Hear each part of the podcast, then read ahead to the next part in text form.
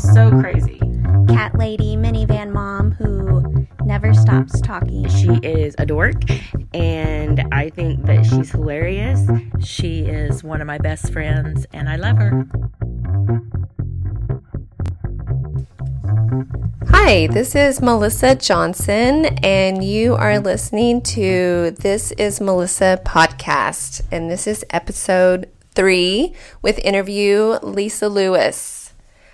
Before we get started, though, I just want to say a quick thank you to my friends who were willing to do the little voice memos that you hear at the beginning of the podcast. That's Olivia Herrera, Lisa Lewis, Rebecca Boyd, and my life coach, Leslie Draper. It was her idea to put together the voice memos and kind of edit it and kind of make it sound funny at the beginning with a little bit of music in the background.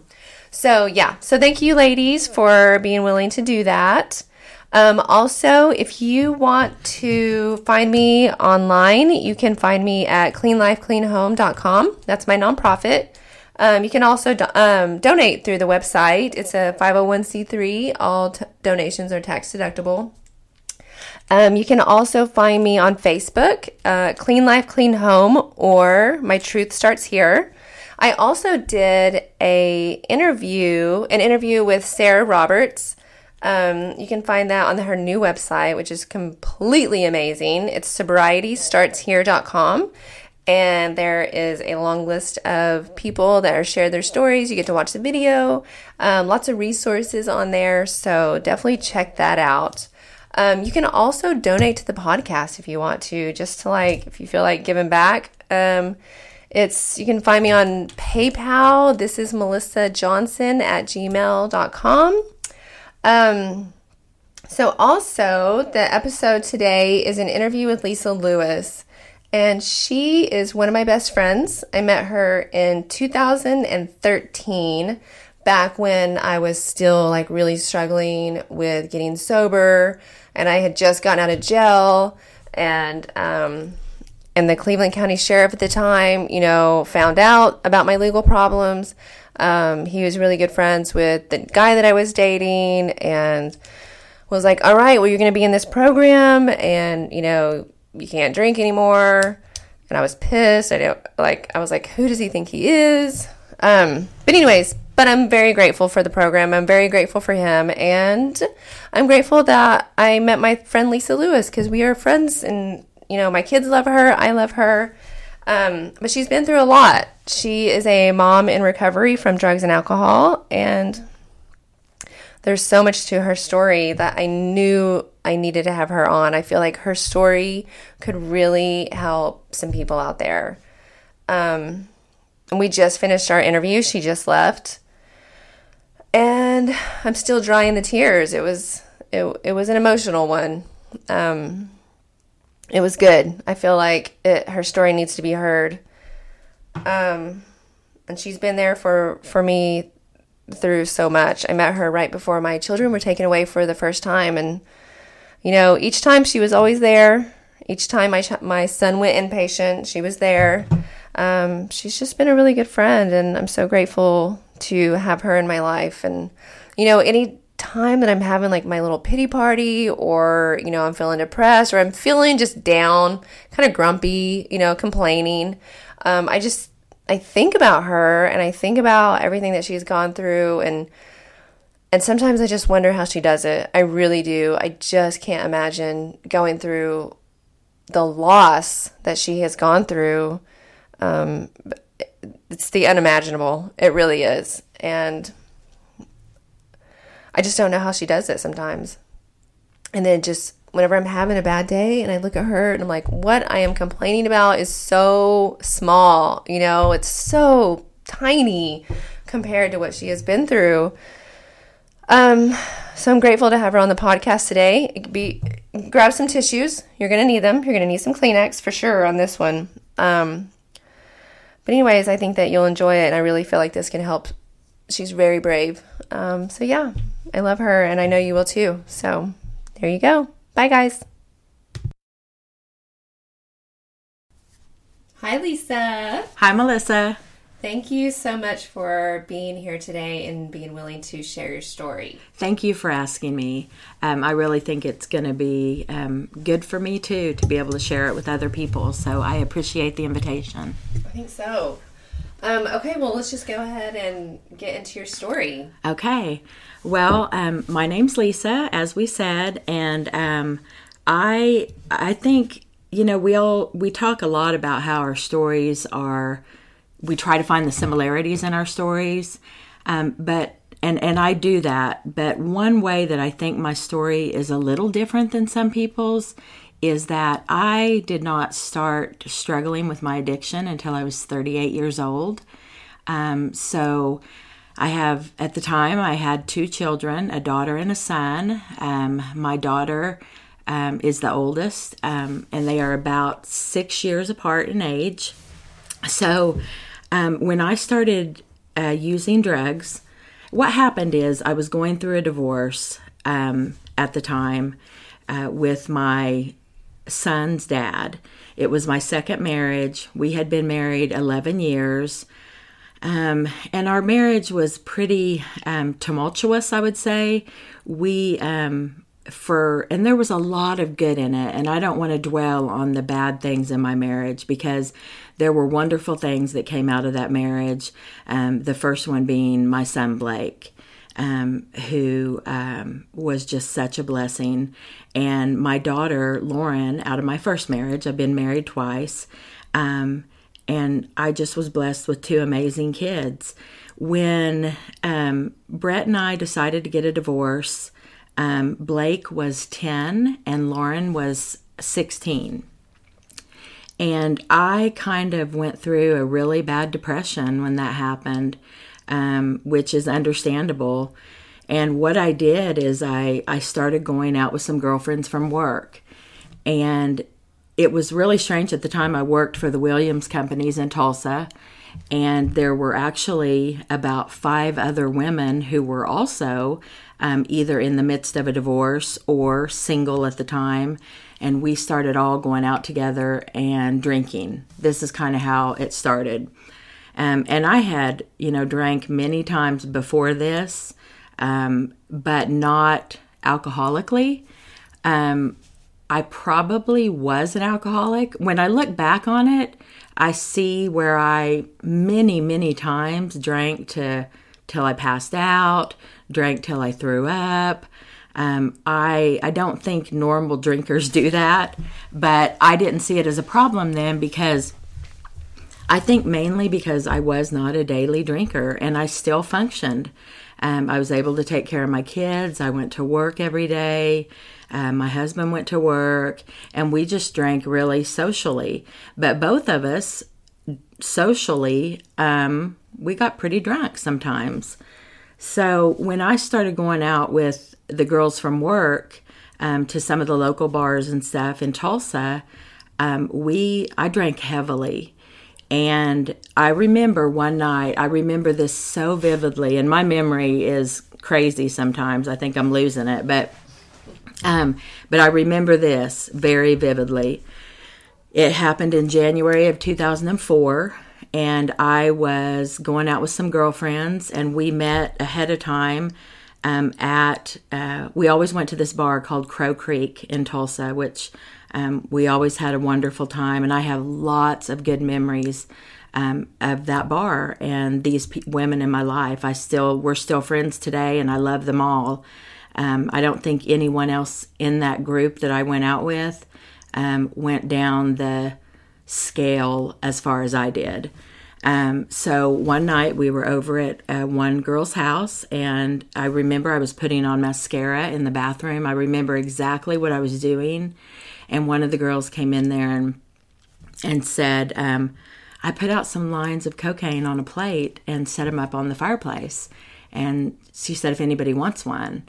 And I mean, I wasn't totally naive, and I had done snorted one line of cocaine when I was 18. And I just remember not liking it, But that night I said, well, what's it do? And keep in mind, I was a lightweight drunk and my friends were always having to back up their cars to the back doors of bars, get me loaded into the back seat, take me to whoever's house was closest, and drop me off. And so the first thing she said is, well, all it really does is give you energy and you can drink more. So I was like, oh, great, I'll do that. And, you know, I look back on that today and it's kind of funny because I never once did I think about the fact that it was illegal. Never once was I afraid because also I think it's important for me to say that addiction runs in my family. And so does alcoholism. And and to me, I know there are, you know, varied views on this, but to me, they're really one and the same because alcohol is a drug, to me. And that's how I feel about it. It's just legal. But you know, withdrawal from alcohol is one of the worst withdrawals there is. But I will say this, I believe that when you add, or for me, let me say for me, when you add drugs to alcohol and you're an addict, I think that it speeds up how fast you're going to go downhill. So I started snorting cocaine. At the time, I could afford it. I was working in the oil and gas industry. I had a good job and I had, you know, a 401k. I had a pension plan. And I felt like I could afford to do those things. I was super wrong because when you're doing cocaine, you can go through money so fast. And that's what I did. I went through all my money. I ended up, you know, I got laid off from Williams in a big layoff. And I even wanted to get laid off because my husband and I were going to try to get back together and make it work. And I was going to stay home for a while. I had never done that. And I thought that would be so awesome. And it wasn't because my kids were in school all day. And it just didn't really, and I was home and I had a lot of time to think. And it just wasn't a good thing. And then I got a job at Arvest Bank, a really good job. For a friend of mine who, you know, gave me that opportunity to, and now I need to kind of back up a little bit too. I wasn't doing drugs yet. I didn't do drugs when I worked at Williams. I think I got laid off at Williams in 2002 and I wasn't doing drugs yet. I started, like I said, in January of 2004. I went to work at Arvest Bank in 2002. And I had a great job there, and I was working for a friend who, and him and his family are just wonderful people. To this day, they are wonderful people, and I'm grateful to them for that opportunity. And I'm so sad that I just ruined that because at some point during that job is when I started using drugs, the cocaine, and. You know, soon enough, I couldn't function anymore like I did. So I started coming in late. I started missing work. I wasn't the employee that I used to be. And so, of course, I lost that job. And what I can tell you is that from that point on, because by 2006, so from January of 2004 to mid-2006, a lot of stuff happened. My divorce was final in December 23rd of 2003. My divorce was final. I had bought a house. Let's see. It gets kind of confusing because so much happened, but at some point in this process, I bought a house. My ex-husband bought a house.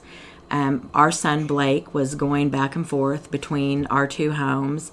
We had joint custody, and Blake was just a happy kid. I mean, he was just a really good, smart, happy kid. And I'm telling you that for a reason, because I want to share some stuff with you later on. But But my kids, you know, they were suffering because even though I still was able to kind of act like I had it together, I didn't. And I was falling apart on the inside. And I was sleeping a lot. And I'm just going to tell you the truth. And the truth is ugly.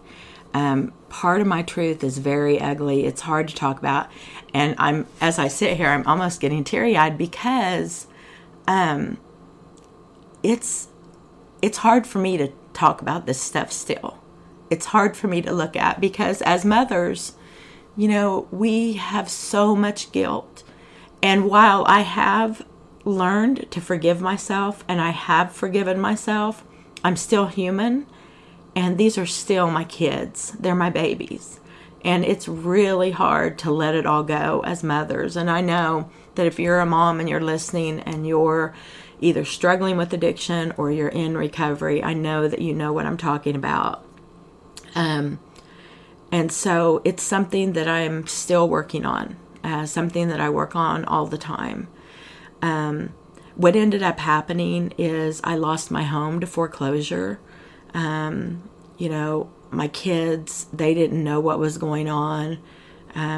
They came home one day and, you know, the big red stickers that the bank puts on the windows when they foreclose, those were on our windows. And our house was going to be locked up, and it was a nightmare. And I was acting like it wasn't happening. I think that's part of a drug addiction too, and I was in active addiction. So I just pretended. I remember, like, not opening my mail. Like, if I don't... Were you doing lots of cocaine and drinking, or you had to do it on the different drugs? Cocaine and drinking. At that time, that's all I was doing. And I was still, at that time, I was just snorting the cocaine. Mm-hmm. But I was snorting a lot of cocaine. And I at that time, I think I had already gone through my 401k. I had taken out hardship withdrawals. I mean, it's insane the things that we do. And did your kids ask you what was happening? Do you think you hid it from them? I thought I hid it from them, but my daughter found a rolled up bill in my closet, and she knew what it was. Mm-hmm. I had used it to snort with, and she was, you know, by this time she was 18. Mm-hmm. So this was in 2006, and she knew what that was, and you know, she called my mom and dad and told them what she found, and she was devastated. There's lots of stories like that. And my mom and dad, you know, I think they didn't want to believe her, and she was devastated at that. You know, nobody could believe that I was doing this because I had always been responsible, or pretty responsible. My ex-husband would probably laugh at that because I haven't always been great with money, but, and I think that was even a sign early on of addictive tendencies, just like shopping issues and spending issues, that I couldn't see at the time. So my kids, eventually they did know what was going on. Still live with you, or do they have to go live with their dad? Well, when the house got foreclosed on, Blake went. They both were living with Brett, who was Lauren's stepdad and Blake's dad. And I went to for a really short time. I stayed with a friend in Tulsa. And then eventually, I decided to move to Oklahoma City to try to get away from the drugs. I thought that a geographical change, if I moved to somewhere else and I didn't have the connection to get the drugs, that I could stop doing them, because the truth is I could see what it was doing to me. Mm-hmm. And I knew it was killing me, because I used to, even my friends who did drugs would say, "Lisa, why do you do this?" Because I would have nosebleeds. that were awful. And I would get these horrible headaches, and I would have ice packs like on my nose because it hurt so bad, ice packs on my head. And I would tell myself, well, if I just snort some more cocaine, I can numb this. I mean, that's insane. That is the insanity. And I remember one time when somebody told me the definition of insanity is doing the same thing over and over again and expecting different results. And that's what I was doing. I was doing it over and over again and expecting different results. And I wasn't getting them, of course, because it doesn't happen that way. And so I moved to Oklahoma City. I got another really good job. And within about, when I first came to Oklahoma City, I went to a meeting every day for 30 days. I had lost my car by now, so I was renting a car. Things get jumbled, but I was renting a car, and I had this good job, and I was going to meetings every day, either at the Western Club up in Oklahoma City or an NA meeting called No Grass. And I did that for 30 days, and I didn't use, and I didn't drink. And I talked to my kids every day, and I just knew that I was going to get back on my feet, and I was going to come back to Tulsa. And I was going to be stronger, and I wouldn't do the drugs, and you know, that is not my story. I wish it was, because, you know, this is where, so now my kids are 18 and 12, and, you know, they need me, and I'm just in and out of their lives. I would, from that point in 2006, I would try to get, I didn't actually, so my clean date is May 2nd, 2012.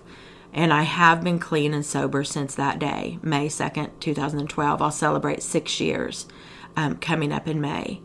But from 2006, about June to 2006, to May of 2012, I struggled those 6 years trying to get clean and sober. And I would get clean and sober for about 6 months, and things would start to get better, and my family would be back in my life, and my kids would be back in my life, and something would happen, and I would relapse. And, you know, AA is a big part of my story, because AA worked for me for a really long time. I don't go to AA as much now, but I'm not going to lie. I feel like I probably need to get back to it because I've been struggling lately, not even with wanting to use, but just kind of some old behaviors that I need to look at and work on.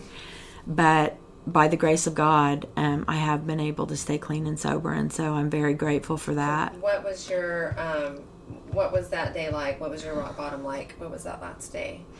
Well, my last day, I was at my friend's house, and I got picked up by U.S. Marshals. This is real good stuff right here. This is the stuff you can be proud of. So I got picked up by U.S. Marshals because I had a warrant for failure to appear.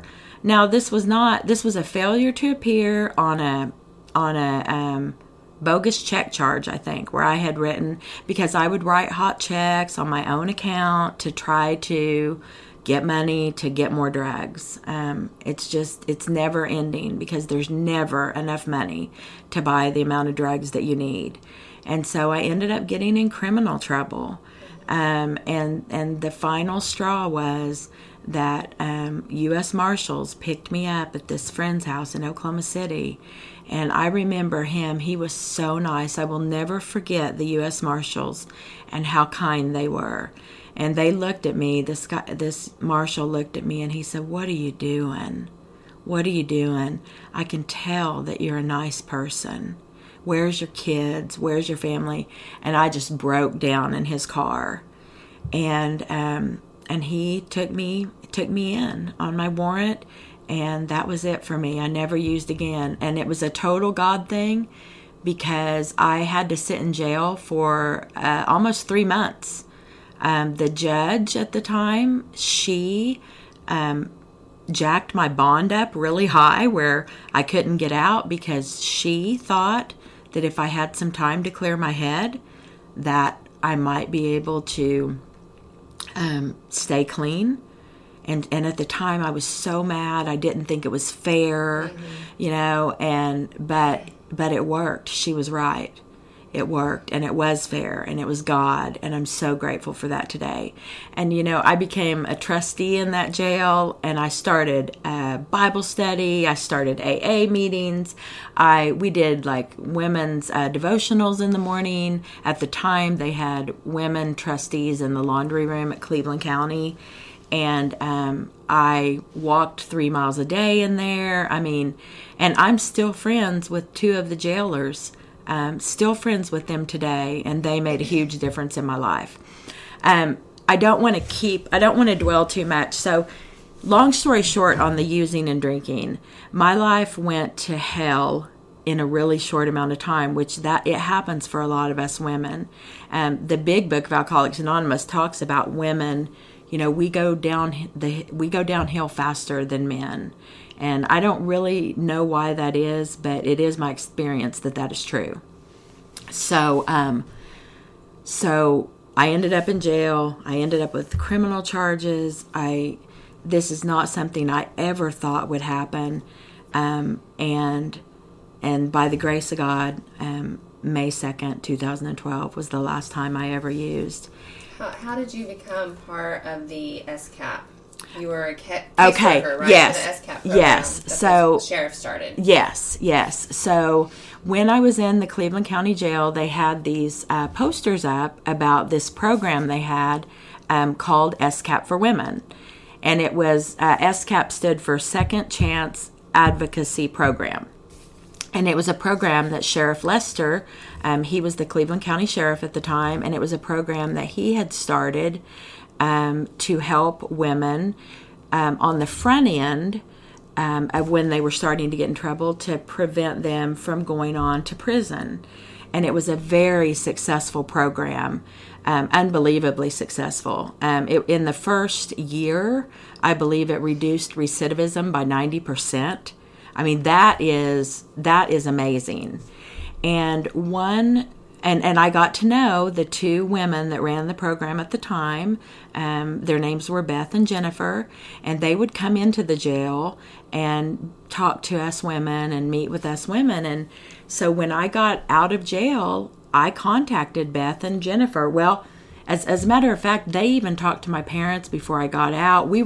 They were working with me on a plan before I got out of jail, because I was going to be homeless. I didn't have and nobody wanted me to come to them, you know, come live with them.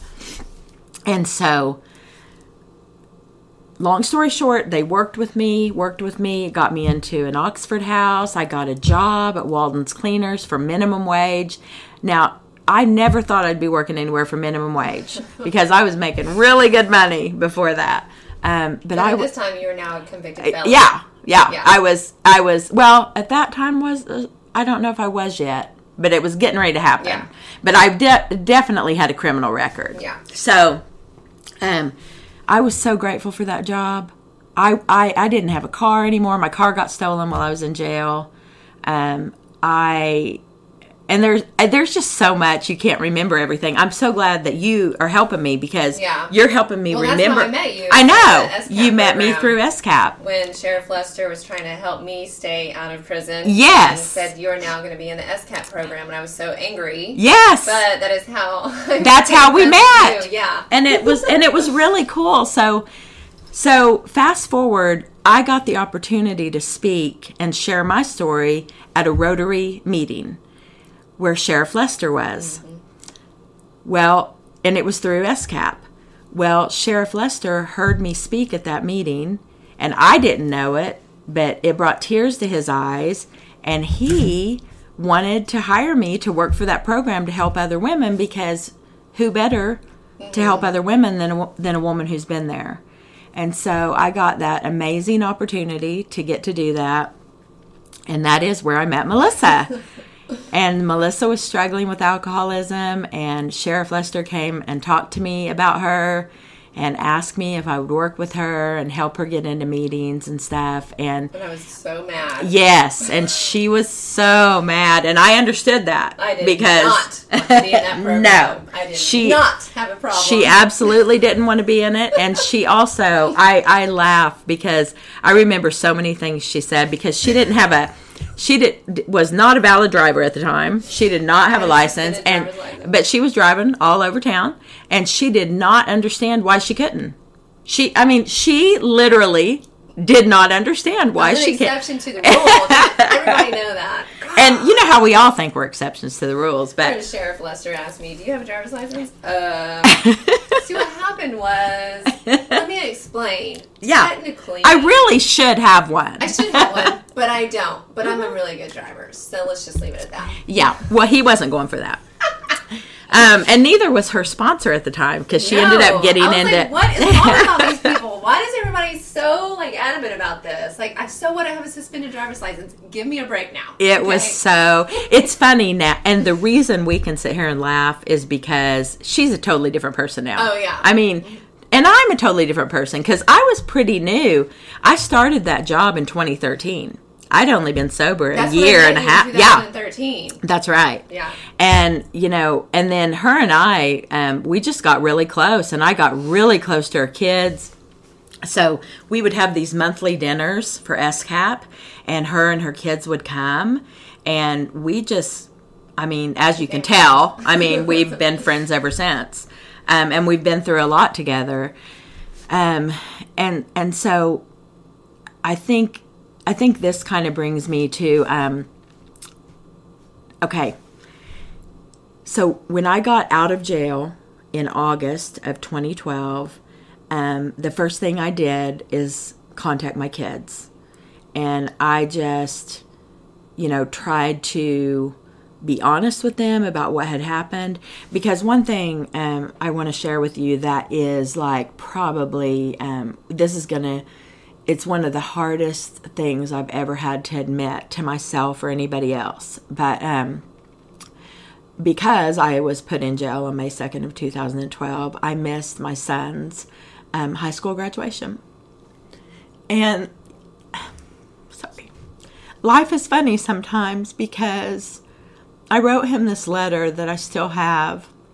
He did get the letter. I was able to read it to him a couple of years later, and I just always kept it in my Bible, this letter that I wrote the night of his graduation. But I thought that I would get to be at his college graduation, which I did actually, but he just wasn't there. So when I got out in August of 2012 and I connected and reunited with my kids, my son was starting college at OU. He was majoring in petroleum engineering.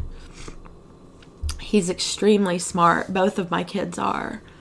And he and I just got really close. In his freshman year of college, he started struggling with depression, really bad depression. And he talked to me about it. Before he talked to anybody about it because he knew I would understand. And I told him, we'll do whatever we have to do and we'll get you help. And for the next little over 3 years, that's what we tried to do. Me and his dad and his stepmom and everybody who loves him, which is a lot of people. We tried to help him, and he was really suffering with major depression. And he didn't understand it because he'd always been so happy. And I didn't understand it because even though I've struggled with depression, I didn't understand this level of depression. And watching it was, as a parent, the hardest, worst thing I've ever gone through. But I'm so grateful that I was clean and sober that I was able to be there for him finally for those 3 years when he really did need me. I wouldn't trade that time for anything. And there are so many things that he said to me during that time that I will cherish the rest of my life. And one of them is that one day he was sitting on my couch and we were talking, and he said, "Mom, I want you to know that if I know nothing else, I know that I am loved." And I take comfort in that. But on December 15th, at about 4 o'clock in the afternoon, I got a call from my dad. He had gotten a call from Blake's dad. And Blake's dad had said that Blake had hurt himself. And he was in St. Francis Hospital in Tulsa. And they, it didn't look good. And I just remember, you know, my heart sank. And I said, no, Dad. And he said, "Lise, you better get to Tulsa." And I barely remember anything after that. But I went to my mom and dad's, and we just got in the car and went to Tulsa. And Blake never woke up. And he only lived for 3 days. But we got to say goodbye and hug him and kiss him. And he got to be an organ donor, which I know he would have wanted. 5 people's lives were saved. And he was about to graduate from the University of Oklahoma. And they graduated him posthumously. And his dad and I both got to attend a ceremony for that at different times. And they celebrated him, and we celebrated him. And David Boren wrote us beautiful handwritten letters about Blake. And I'm so grateful for the University of Oklahoma and everything they did for us. I have some wonderful friends that work there, and they just made it so special for myself and my parents, and for Blake's dad and his wife, and Blake's stepsister. And, you know, I somehow, by the grace of God, and because of my friends, my support system, and my family, I was able to stay clean and sober through losing my son to suicide.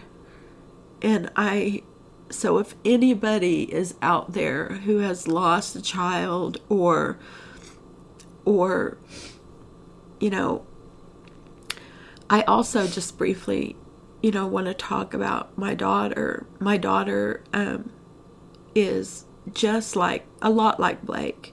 She's amazing. She's smart. She went to the University of Oklahoma, but she struggles with addiction like I do. She has 2 beautiful children, and she is struggling in her addiction, and I love her like crazy, and it's a loss too. That's just a different kind of loss, and I pray for her every day, and I try to be a good example, because that's what the women that surround me today have told me. There are 2 things you can do for your daughter. You can pray for her, and you can be a good example to her. And that's what I try to do today. And what did, right before Blake passed away, right before Blake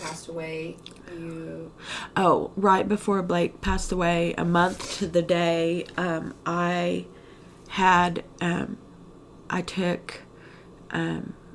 I became a kinship foster parent to my grandson, and took care of him while my daughter was struggling in her addiction.